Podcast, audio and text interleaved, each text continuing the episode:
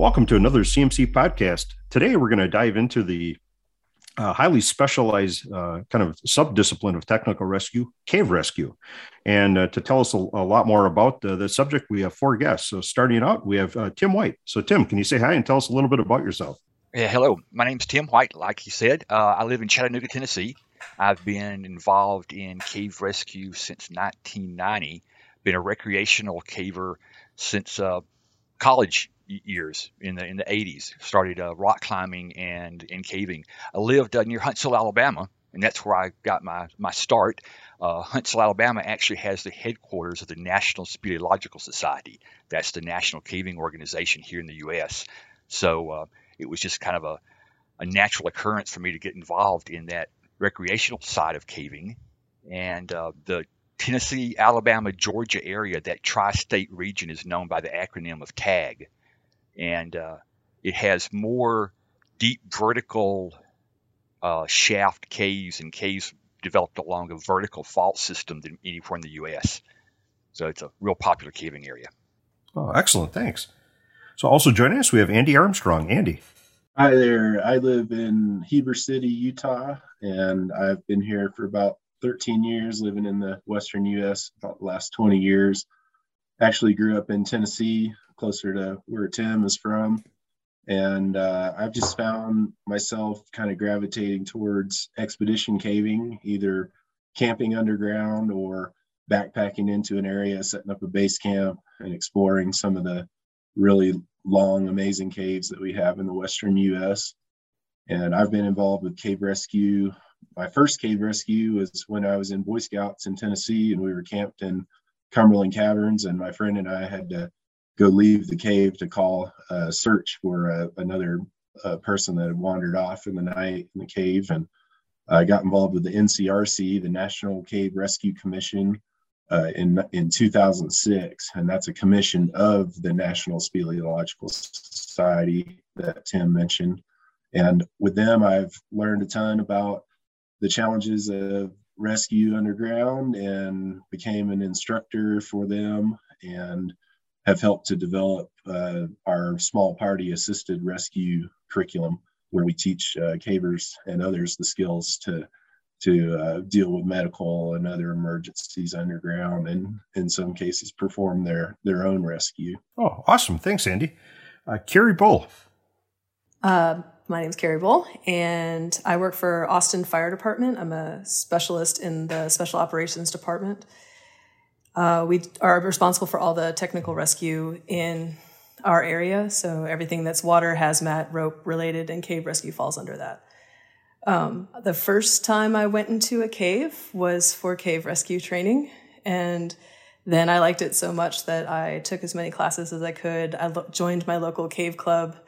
I am lucky enough to get to go caving recreationally or helping out with exploration or helping others explore underwater. And I became a cave rescue instructor about 3 years ago, and I now also serve on our education committee.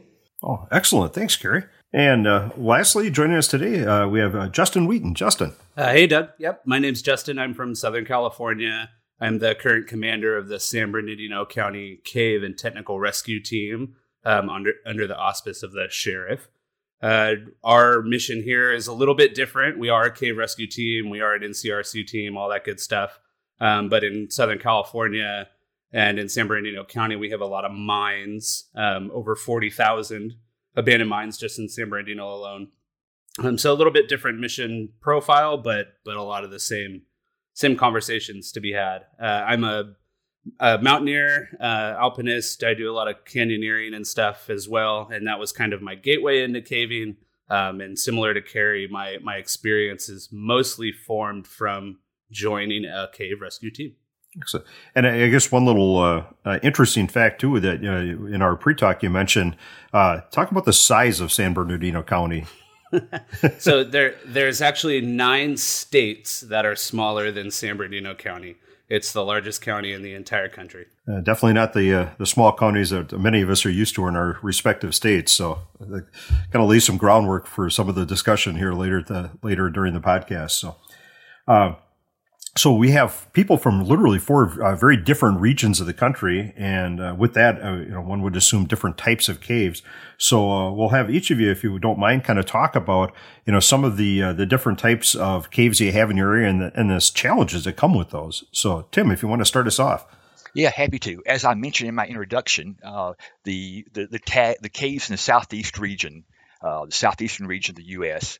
Primarily the heart of the southeastern region is TAG, Tennessee, Alabama, Georgia. And we're in the foothills of the Appalachians. One reason that the caves exist here, they're all made of limestone, is the sandstone cap. So the area of Tennessee, northern Georgia, north Alabama, especially around Chattanooga, which is kind of the heart of the TAG region, is really well known for steep sandstone rock climbing. But that sandstone cap over over the limestone that's susceptible to erosion due to water is what's protected the limestone from eroding away. But it's also that sandstone cap is what helped create the caves. So a little bit of geology. As rainwater seeps through the ground, it picks up a carbon molecule, so it becomes the water is a lightly carbonic acid. So that's what erodes the limestone away. And a lot of the caves in this region are developed along a vertical fault line in that limestone. So they create deep vertical shafts, or what we refer to as pits. Just a little bit of history that all the current static Kern-Mantle rope that we use in technical rescue kind of had its development and origin in this TAG region. It was cavers making rope for cavers to do cave exploration. So still real early infancy. We don't realize that how technical rescue is really, you know, only been around since the 60s, and that's when a lot of cave exploration became popular in the TAG region. And so the caves here, you learn to be a vertical caver really quick. Excellent. So I would imagine, and that kind of comes with its own specific sets of hazards and challenges then. Absolutely does. Being it's a much more vertical environment, yeah. Now, are your caves, are they still fairly wet caves, or are they dry, or a combination? Yeah, it's a combination of both. A lot of the pits actually still have active waterfalls pouring off into them. There's one particular cave in North Georgia in Pigeon Mountain has a 586-foot deep pit that you can descend, travel over a mile of underground cave passage, and ascend out the other side of the mountain out of another deep vertical shaft. And both of these pits have active waterfalls pouring off into them year-round. That definitely adds to some challenges. So I would assume, like you said, you get very good at working in that vertical environment, and especially good at ascending, I would imagine, huh? Absolutely. So, well, thanks. And then, Andy, what about in your region? I've been fortunate to cave in a lot of different environments. These days, I stay pretty active down in Grand Canyon, where the caves are fairly dry and actually pretty horizontal. They're just extremely vertical to get to the caves. Here in Utah, just right up the road from where I live, there's caves with permanent ice and glaciers underground. And then I could drive 2 hours the other direction to some old hydrothermal caves that are in the 70s. So in this region of the Rocky Mountains, it's really all about variety.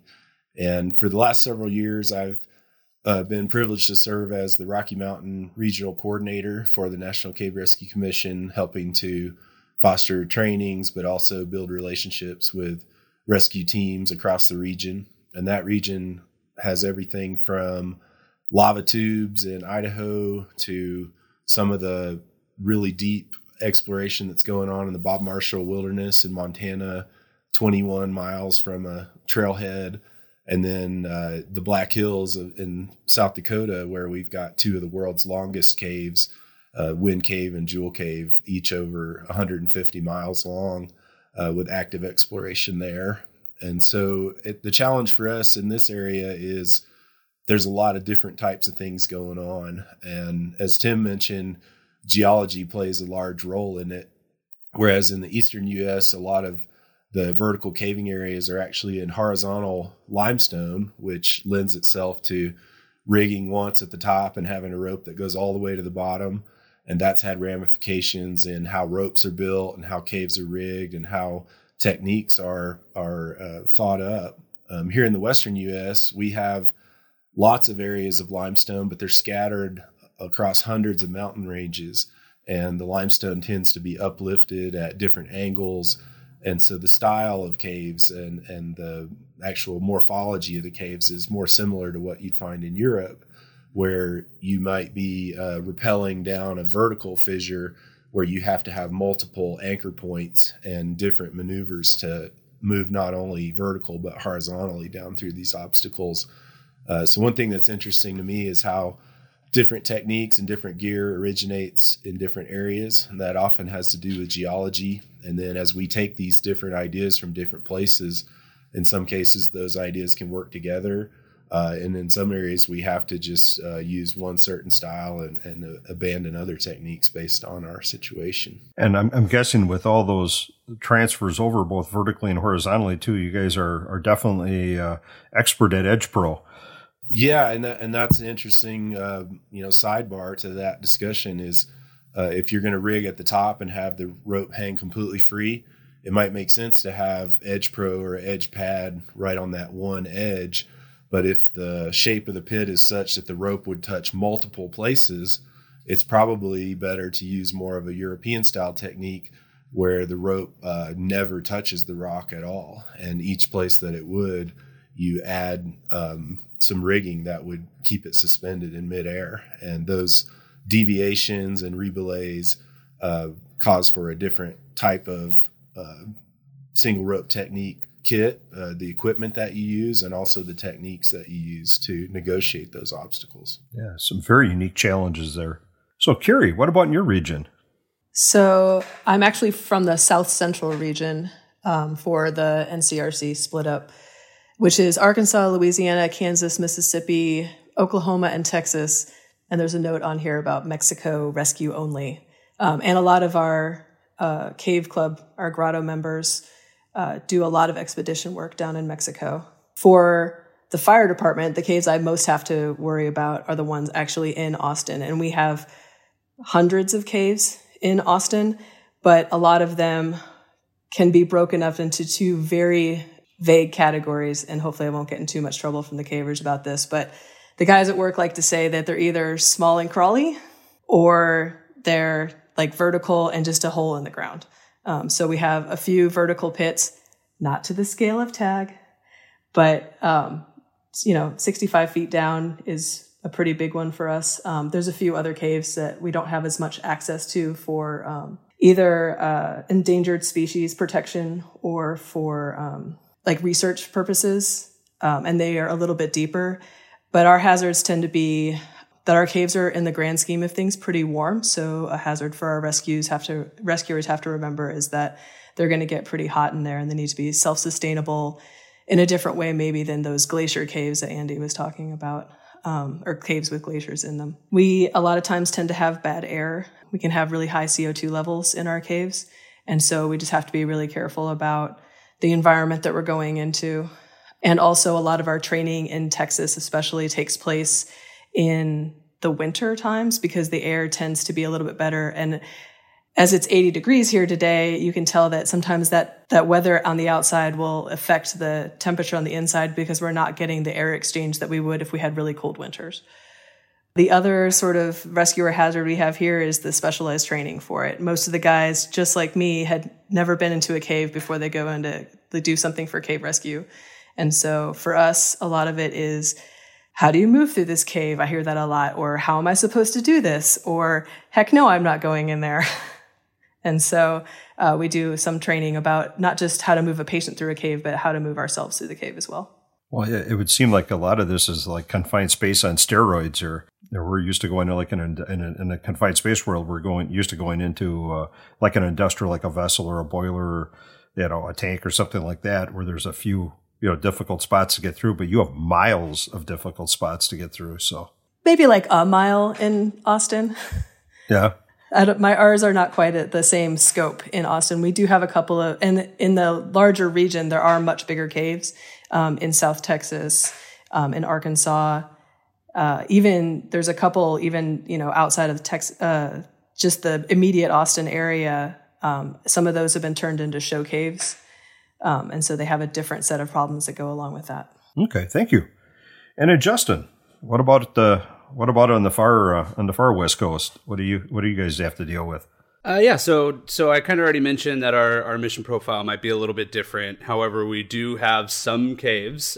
We were founded for a cave called Mitchell Caverns out here in San Bernardino County, which is a vertical limestone pit cave, accessed very similarly to what Andy was describing, multiple drops, multiple pitches to access the bottom of the cave. We also have a lot of Talus Cave, which is a little different than the other regions, which is caves that are made from large boulders and rocks that water has passed through and created passages. So that's another unique cave formation we have out here. It could also be in granite, harder rocks and things like that. But the majority of our responses are to mines. Mines are not caves. They are made by men and carry a lot more different hazards than caves alone. A lot of crossover, very similar access, mapping, communication techniques that you'd see in the other caves.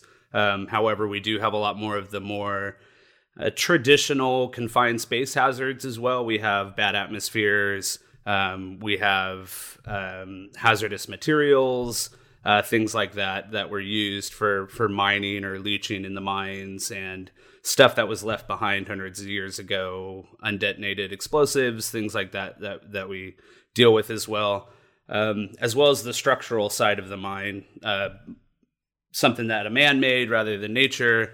We're always evaluating the structural integrity of a mine, and that's another a big piece of the puzzle for us out here. We cover a very large area in San Bernardino alone, let alone the rest of the state.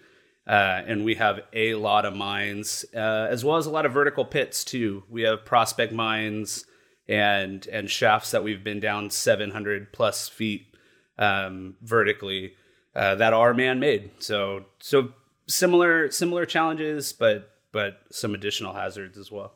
Well, and what about like air quality? Carrie mentioned they have some air quality issues. I would imagine you guys have got some potential for some bad air too. Yeah, absolutely. That's something that sets the mines apart a little bit, depending on the mine and when it was made and kind of the overall makeup of it. They are designed to ventilate. So some mines do naturally ventilate and provide good air through them. Others do not. And a lot of these pits could have had burns inside them. I mentioned hazardous materials and stuff that could be left behind in mines as well. So monitoring air and being prepared with rescue breathers, or being able to enter a mine with a SCBA system or a biopack or rebreather system is something that we're constantly training for and preparing for as well. Definitely add some challenges to getting through some tight spots when you're wearing a biopack, huh? Yeah, it's not easy. Can't see anything, don't fit through anything. Yeah. Just wonderful, huh? So kind of in our pre-conversation too, and one of the things I know we discussed that was a huge challenge for you guys was just simple comms, just communicating, underground, within the teams underground or also to the surface.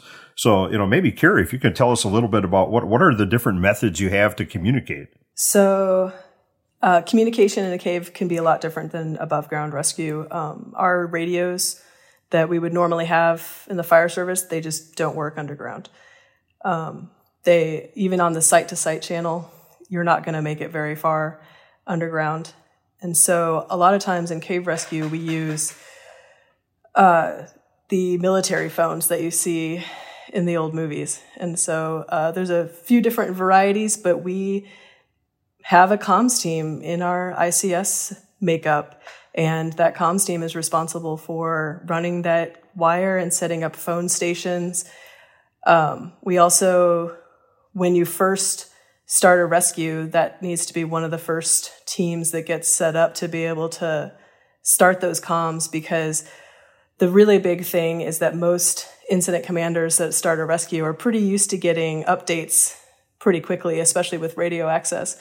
But in cave rescue, I know a couple of the rescues around here, the first person who really has cave rescue training looks at the IC, who may not be a special operations person yet, looks at them and says, okay, so I'm going to go in and I'll talk to you in 2 hours.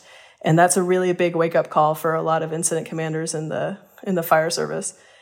And then there usually is an explanation after that. But when we first set up, until the comm wires run, we use runners. And so your search team, if they find a patient, may have to travel as far back as they went in, which could be hours in, to be able to make that contact. And so a lot of our strategies and tactics are based off of the lack of communication that we have. We have some additional ICS positions. We have an underground branch director that has a lot of autonomy underground.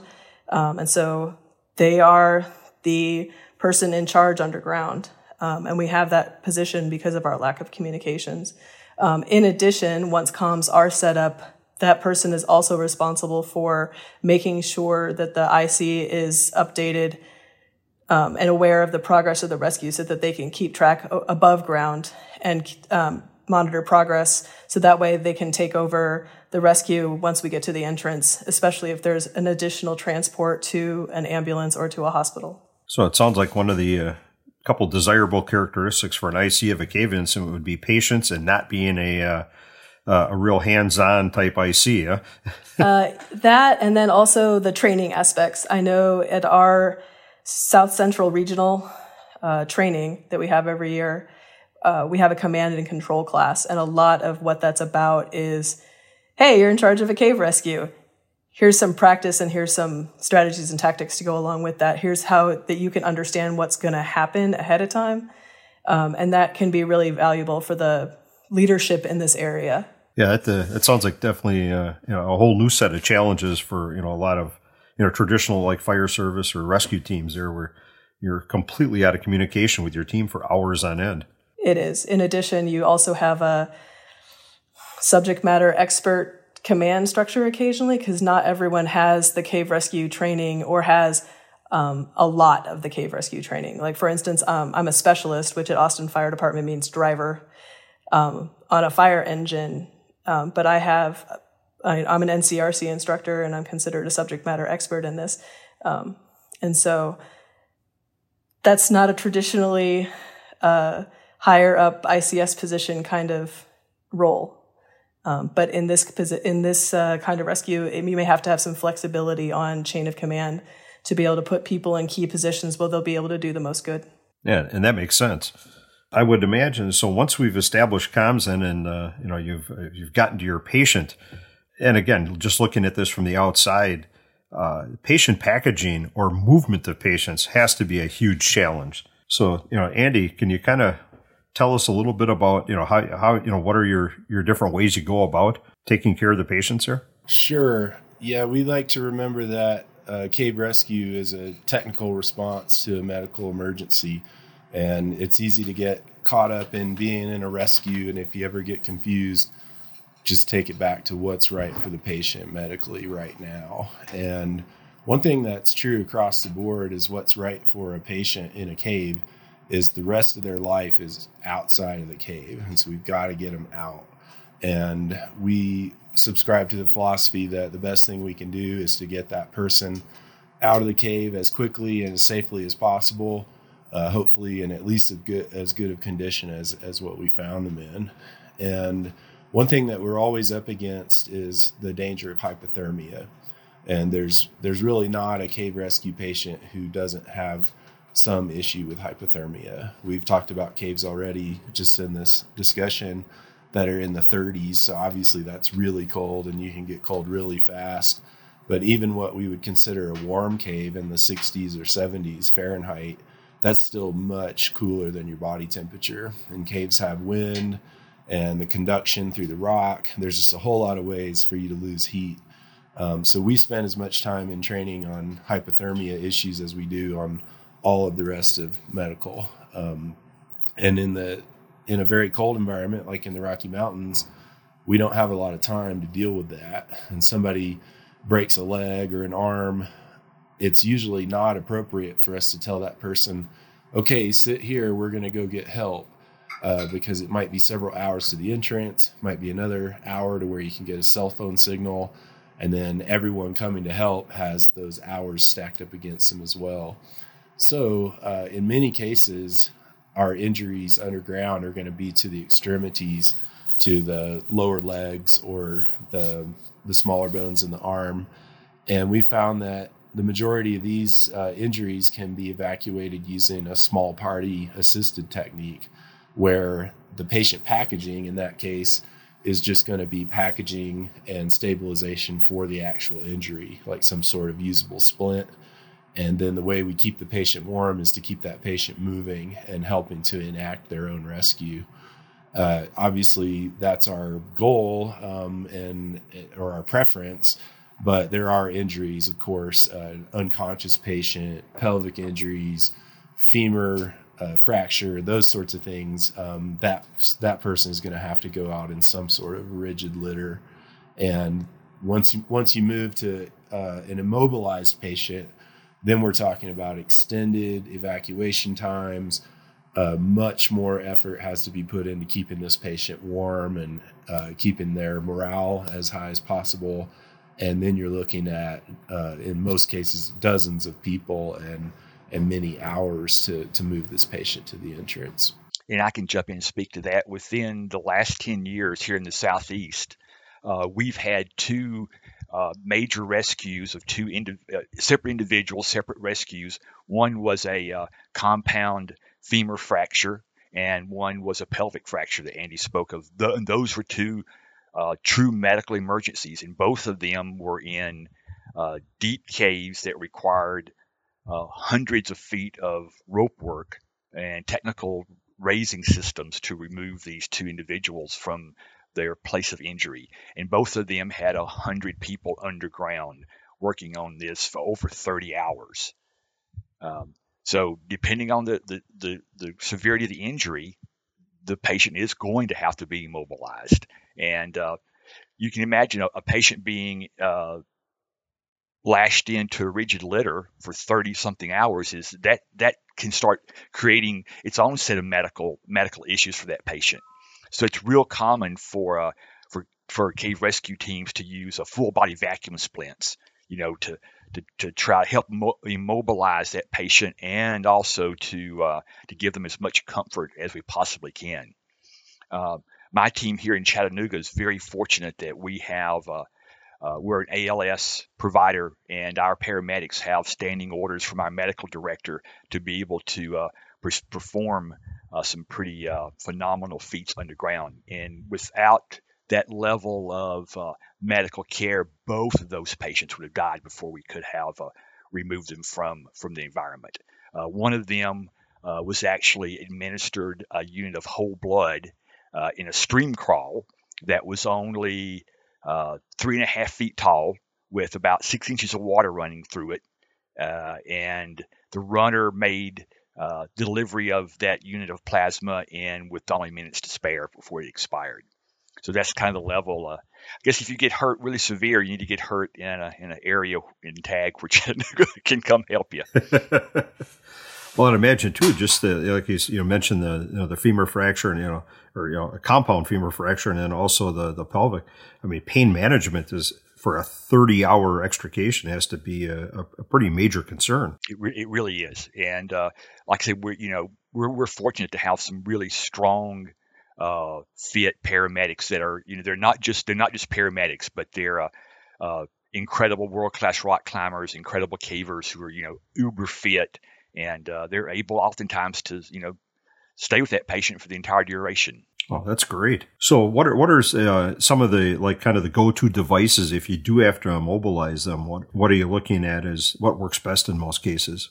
Well, here in North America, it's really common for cave rescue teams to their go-to is the SCED stretcher. Obviously, it being small and compact to get into a situation and small and compact to maneuver. So the SCED's really popular.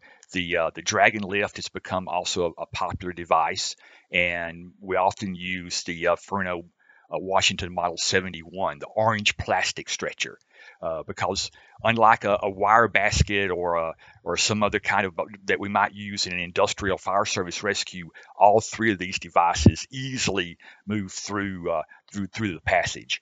And it may be common for us to put a patient, their package in a SCED. We move them through the confined space area of a passage, and now we're in big walking passage. So we'll put them into the rigid litter, which is easier for the rescuers to handle, also more comfortable for the patient. They may be moved for, you know, hundreds of feet or some great distance in big booming passage, big open area, where again they're unpackaged and back into the. We just take them out of the Ferno and keep them in the SCED and move them through the confined space again. So it's a lot of back and forth type maneuvers. Yeah, so become patient packaging pros there, huh? We do. We are. Yeah. The other thing that can be quite a bit different is if you do end up having to put them in a litter, especially the Ferno style litter, you may end up having to lash them in quite a bit of a different way, because our patients can end up, depending on where you're trying to fit them through, they may end up on their side, they may end up head down, they may end up at like a 13.5 degree angle with their nose 2 inches off of the ceiling and being ridden over somebody's back. And so our lashing can be, the goals of our lashing are a lot more, you know, don't let your patient slide out in whatever way, making sure that they're comfortable. Tim talked about long transport times. And so making sure, like, you know, most rescue companies talk about some sort of padding to make your patient comfortable. Well, for ours, that's a necessity, because over time our padding's going to compress. We have to think about the contingencies of how are we going to manage this patient's biological functions over time. And so a lot of pre-planning ends up going into our packaging. And then in addition, we also talked about the hypothermia aspects of it. And so there's sort of a thermal vapor barrier that goes through there. The difference between Tim's caves and mine is that my thermal vapor barriers are going to be a lot lighter, depending on the condition of my patient. If they're going into, if they're showing signs of shock, if they're doing what I consider internal hypothermia, then they may need more. But I also don't want to cook my patient for 7 hours as we move through a cave. And in the temperature of my caves, that's possible with the sort of traditional heavy woolen blankets, heavy tarps that are used. Yeah, and in this region, if it is a long evacuation time, we're going to package them in basically a burrito, and we may put a cath in, because we don't want to take that vapor barrier off. We have specialized extensions for blood pressure cuffs and stethoscopes, so that, you know, they're external access to the patient, so we're not having to open them up and let the cold air in, the warm air out. So there's a lot of little tricks that we've developed over the years to help maintain that warding off the hypothermia. Things we don't think about on the surface, where we just scoop and go. And then I would imagine too that you have to, with your patient packaging methodologies, to try to keep them, you know, not only warm but dry when you're dealing with water. That's got to be challenging. Good old blue tarps that you would use to over your wood pile or to patch your roof is a go-to for us. Really? Wow. Yeah, usually, as with most things, right? Low tech is best, right? Yeah, we actually use the same black plastic that we use for salvage covers. So what other types of specialized equipment, or, you know, what are your go-to as far as equipment for systems and such? So, you know, maybe Justin, if you could take that. Yeah, sure. Absolutely. I think of it less in terms of specialized, more simplified. A lot of the stuff that's out there now, the clutches and the MPDs and things like that, just imagine covering that in mud, and then letting that mud dry, and then getting that wet, and then covering that in mud again, and letting that dry, and then see how well it works.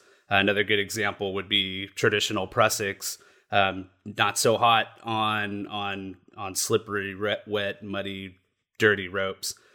So as far as specialized equipment goes, it's really, really simple, and what you can be self-sufficient with. Cave rescue really revolves around being able to rig from your harness.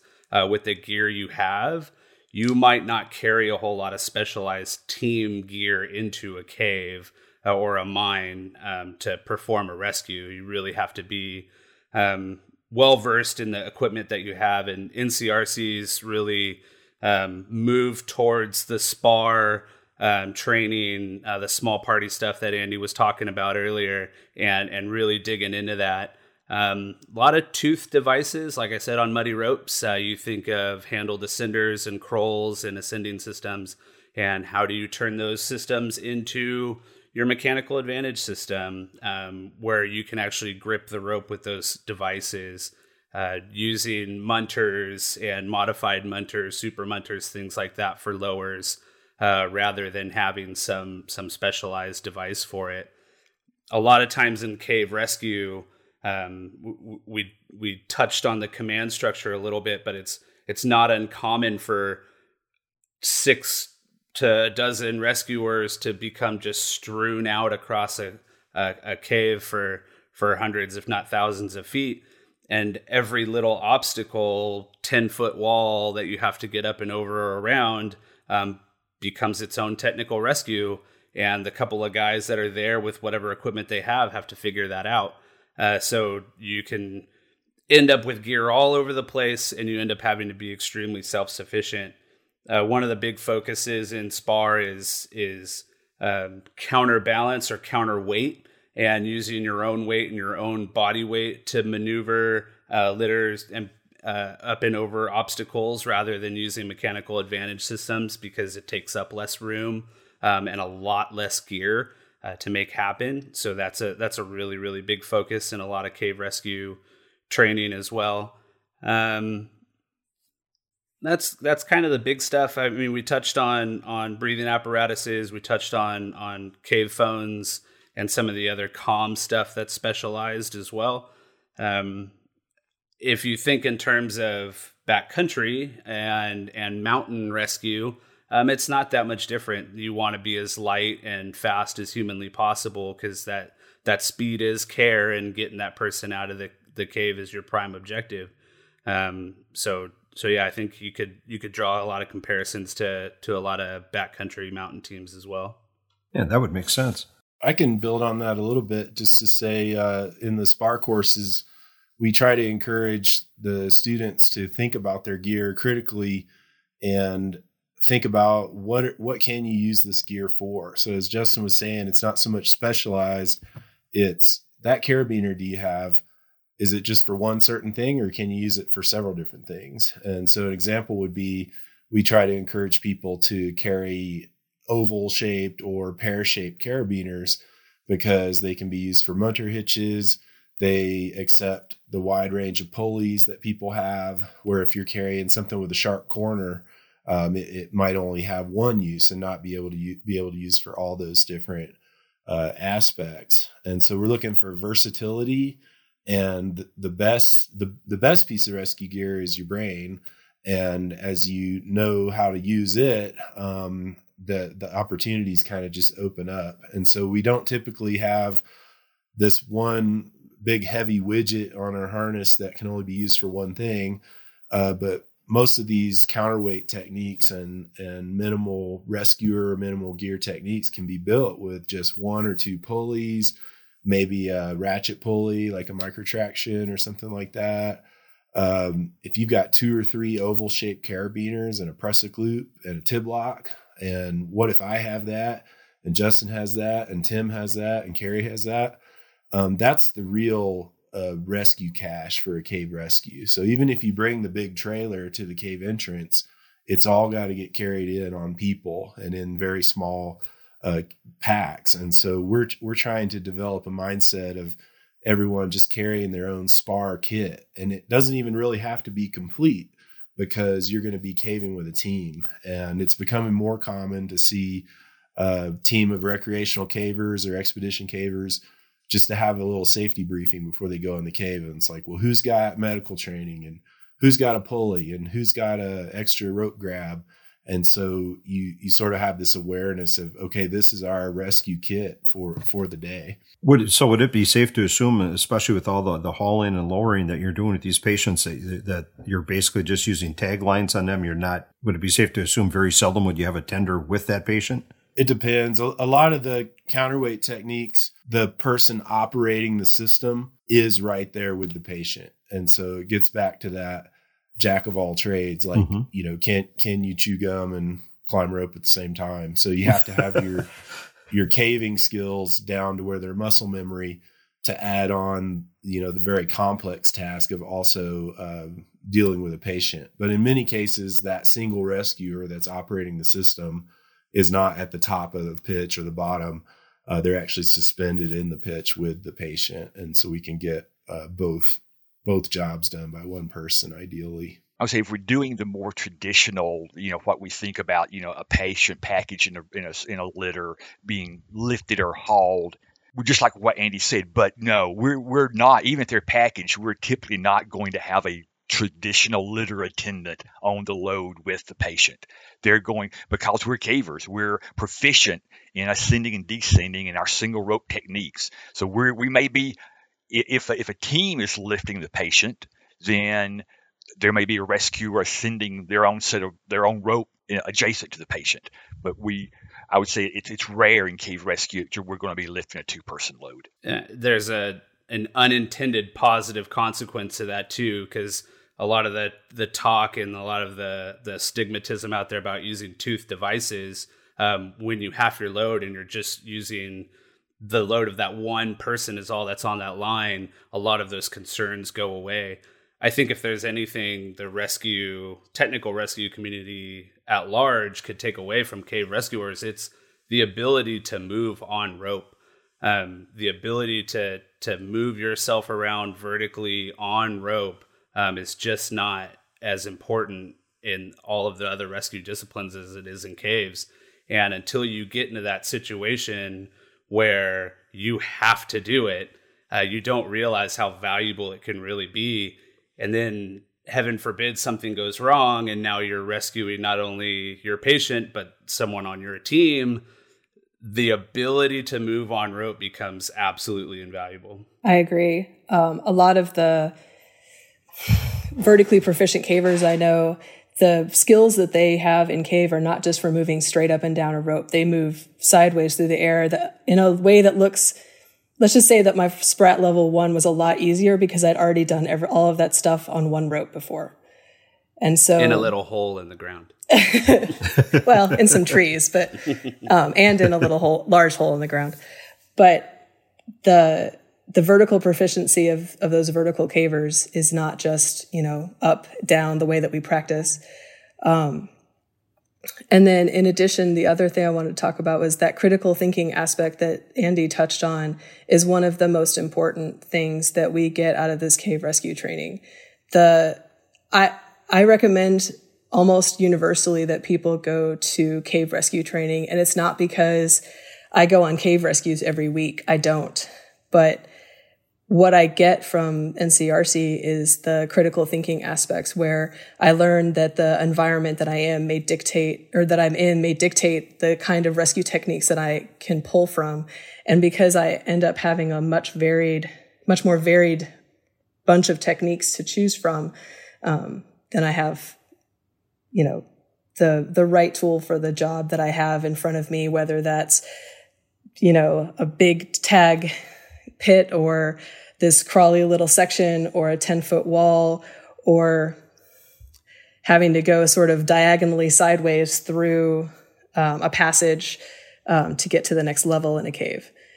And I think that being able to see those aspects and then know the Rolodex through the things that I've got available to me, what equipment does everyone have on them, that's super invaluable. And even if you didn't have caves in your area, the rigging and the critical thinking aspects that you learn in a cave are going to be translatable to any kind of rescue that you do. Well, it sounds like there's a lot of forethought that goes into what gear everyone has on them at all times. Doesn't say, from listening to you, it doesn't sound like anything is by accident. No, and I think a lot of that comes from that expedition caver mindset of, you know, if you picture, and not necessarily even expedition, but let's say a deep multi-drop cave where you've got a small team of people, you might have 7 or 10 different pitches to rig, and you've got to carry all that stuff and rig it on the way in and de-rig it on the way out. Well, that's a lot of stuff, and it's very physically demanding. And so you quickly get out of the habit of using a webbing sling and a carabiner and another little piece of metal on every single rig. You're going to look for the simplest, most efficient way to do that. And the webbing and carabiners that you leave behind, like say on the surface pitch, may be extremely valuable 8 hours later when there's a rescue situation down below. So to me, it all just flows from that mindset of it's a small team. We're in the wilderness, whatever the wilderness may actually be, but you're off by yourself and your decisions have consequences. And there's a real skill to that about how to efficiently move people and gear in and out of a cave. And unlike some other sports, there's not really a definite leader and everyone else is a follower. It's a team effort. And I've seen in caving more than anything else I do, there's a real effort to say, hey, I rigged this, but everybody come look at it. You know, let's see what you think. And the least experienced person on the team has just as much responsibility to check that rigging and speak up as anyone else. And so we're striving for kind of an equal competency across the board. And I really appreciate that mindset flowing over into rescue as well. Yeah, that makes a lot of sense. The early on, I think one of you mentioned that kind of your preferred method, or one of your preferred methods of moving somebody, you know, up is a counterbalance method. And if you're not able to do that counterbalance or the counterweight, what would your preferred methods be to get these people out of these, you know, 500 and 700 foot deep pits?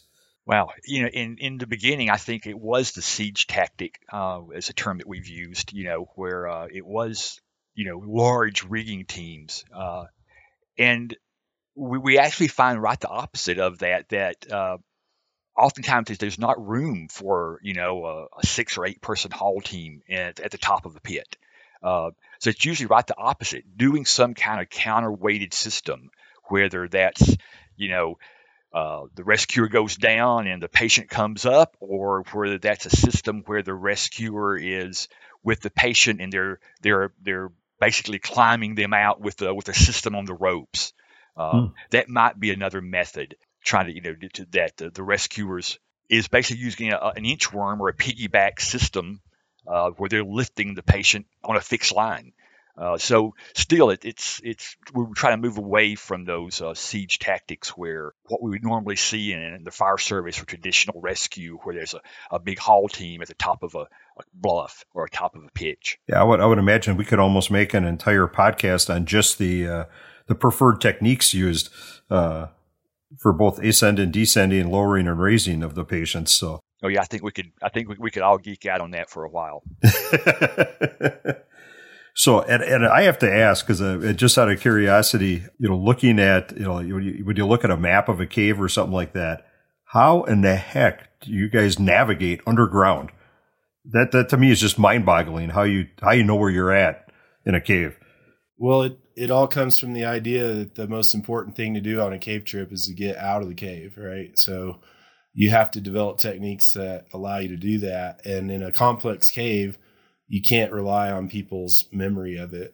And so cave mapping was developed hundreds of years ago and continues to evolve and become more sophisticated.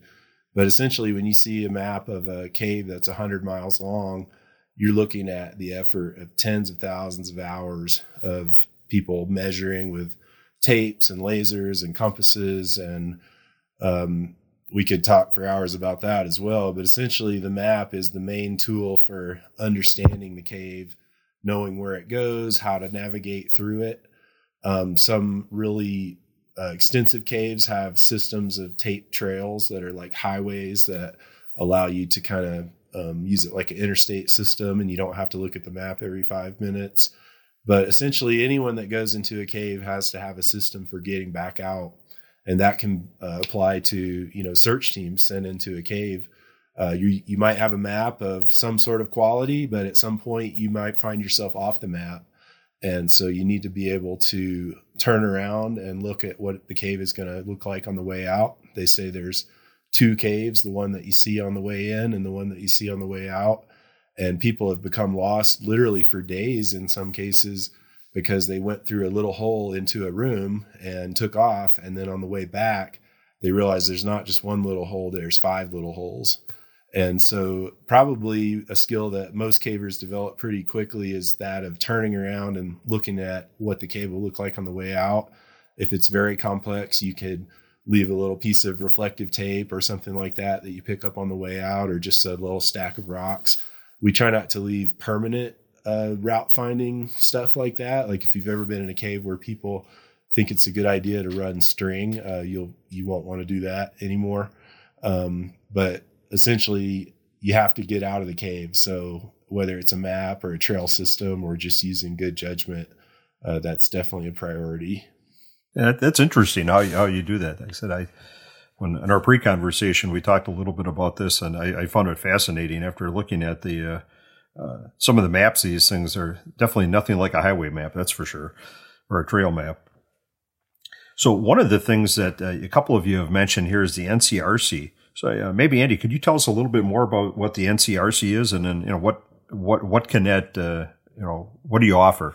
Sure. The NCRC is a commission, the National Cave Rescue Commission of the National Speleological Society, and it was created in the late 70s to help kind of put forward cave rescue curriculum, get cavers and professional rescuers working together on these incidents.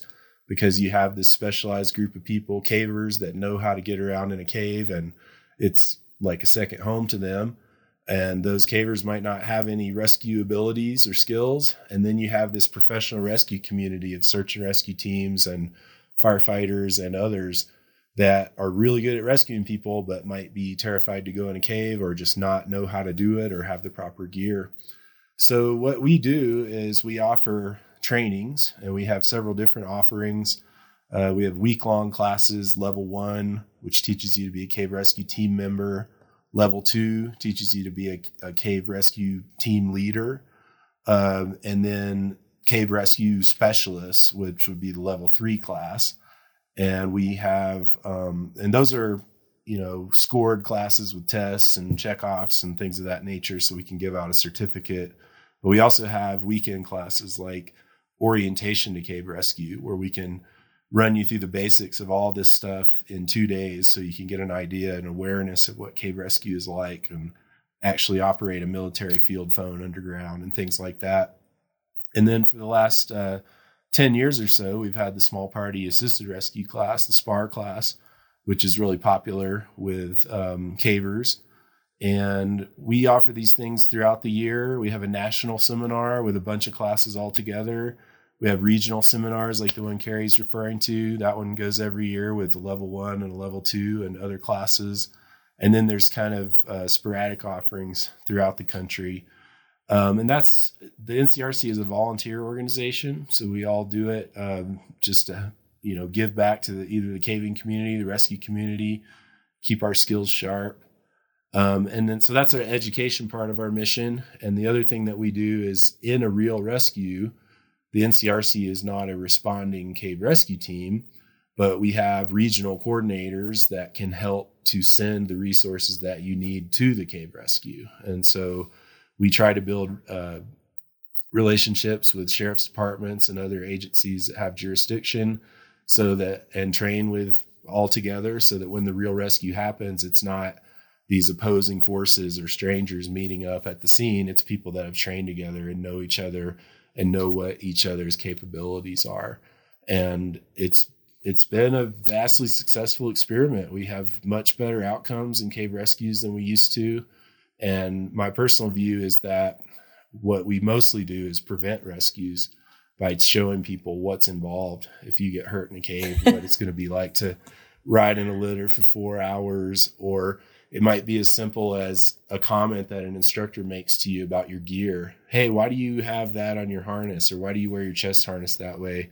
And just telling the stories of how incidents happen The training actually serves to prevent rescues over the long haul. And so not only do we hear people come back and say, hey, that thing you taught me, like we used it, and we get to hear amazing stories like that.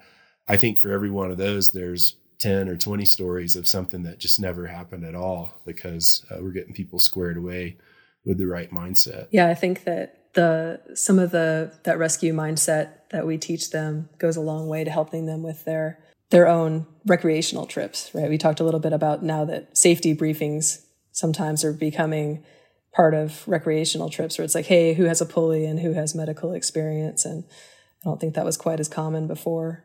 I think in addition, so at these regional classes, especially the week-longs, it's kind of like going to camp. You sit in and you listen to some lectures, but then you go out into caves, into cliffs, and get to practice all the things that you learn. And there's checkoffs and long days and good campfire stories at night. And then at the end, it culminates into a large mock rescue where 3 to 6 people go into a cave and all have the worst day of their lives. And then you get to use all the skills that you learned all week in as real of a situation as we can make it. And I think that's one of the most valuable things that we do as well. And I want to plug the NCRC training. It is probably, if not the best value for the dollar in technical rescue training in the U.S. Although a lot of instructors are full-time technical instructors, like Andy said, it's a nonprofit organization. Everybody's there of their own accord, and they're paying their own way. And a typical national week-long seminar, which includes room and board, is usually $600, $800 or less. So, and then regional trainings are even cheaper. So it's a great value. Oh, that's great. I know one of the things that we've kind of had a theme on the podcast is that, you know, all of the different disciplines in technical rescue really need to look to each other to see what we can, plagiarize blatantly from each other. And, whether it be the caving world, arborists, rope access, just a traditional tech rescue, we can all learn from each other. And we can all do our jobs better that way by learning from each other. So I'm really glad that that you told us about this training. That may hopefully open up some new avenues and open up some eyes. So I'm kind of looking at our clock here. We're hitting that hour mark, which seems to happen pretty easily when you get into subjects this interesting. So Justin, anything to help get us to close out here? No, I think I'll just reiterate what everybody was just talking about, and for the rescue community at large, reach out and find cavers in your area, NCRC classes that you can take, regardless of what your rescue discipline is. Tim hit it right on the nose. It really is some of the best rescue training you can get, relatively cheap compared to a lot of training out there. And those vertical skills and those rope skills will take you a long way. And I think it's a component that's missing in a lot of rescue disciplines that people can take away from cave rescue. Yeah, thank you. Andy? Well, I'll just say you can learn more about the NCRC and our upcoming trainings on our website, which is ncrc.info. And you can see upcoming trainings. There's the South Central Regional coming up soon in January. I'm pretty sure it's all sold out. But we do have a national seminar scheduled for Covington, Virginia next July, and there is space available in all of those levels currently. So please check us out there. And just to kind of, reinforce what others said, I'm always impressed at a national seminar how it really is the best of the best in rescue throughout the U.S. because there's something about cave rescue that even if you don't do cave rescues all the time, you want to be there at that training and see what's new and see how people are building the thing and doing the stuff. And you'll find some of the best professional rescuers and emergency managers. Some of the best cavers in the world are there. It's a really unique mix of people. And as Carrie said, a lot of the learning happens outside the classroom and outside of the field sites, just being in that environment. Cave Rescue Summer Camp. Great, thanks. Carrie? I think that just the same thing that everybody else is saying. I think that cave rescue, especially with a lot of the trends with personal vertical proficiency in rescue, we've been doing that for a really long time. And then a lot of the critical thinking aspects that we've tried to incorporate into the way that we train during a week long, but even during a weekend orientation to cave rescue, you'll still do that mock and you'll still put into practice what you've been doing. And a lot of times I think that we do like small pieces of those rescues, like we'll haul someone up a cliff or we'll lower somebody down in a confined space environment, but putting the whole thing together, all the different teams, the ICS structure, everything like that is very invaluable for any rescue discipline that's out there. Excellent. Thanks. And Tim? Well, Doug, I just want to thank you and CMC for putting on this podcast and for inviting Cave Rescue to be introduced maybe to a larger audience that might not have known about NCRC and what Cave Rescue actually is and can do for them. So thank you. Yeah, you're very welcome. And thank all four of you for coming on and kind of giving our listeners and myself a glimpse into the world of cave rescue. I think it's really fascinating. Definitely want to pursue a little bit more here, learn a little bit more about it. So it's, again, thank you. And what we'll do is on our website under the CMC Pro, under the podcast page, we'll make sure and put links into the NCRC and some of the trainings you were talking about. So hopefully we can try to connect up our listeners with the resources that you have to offer. So thanks again, and stay tuned for another CMC podcast.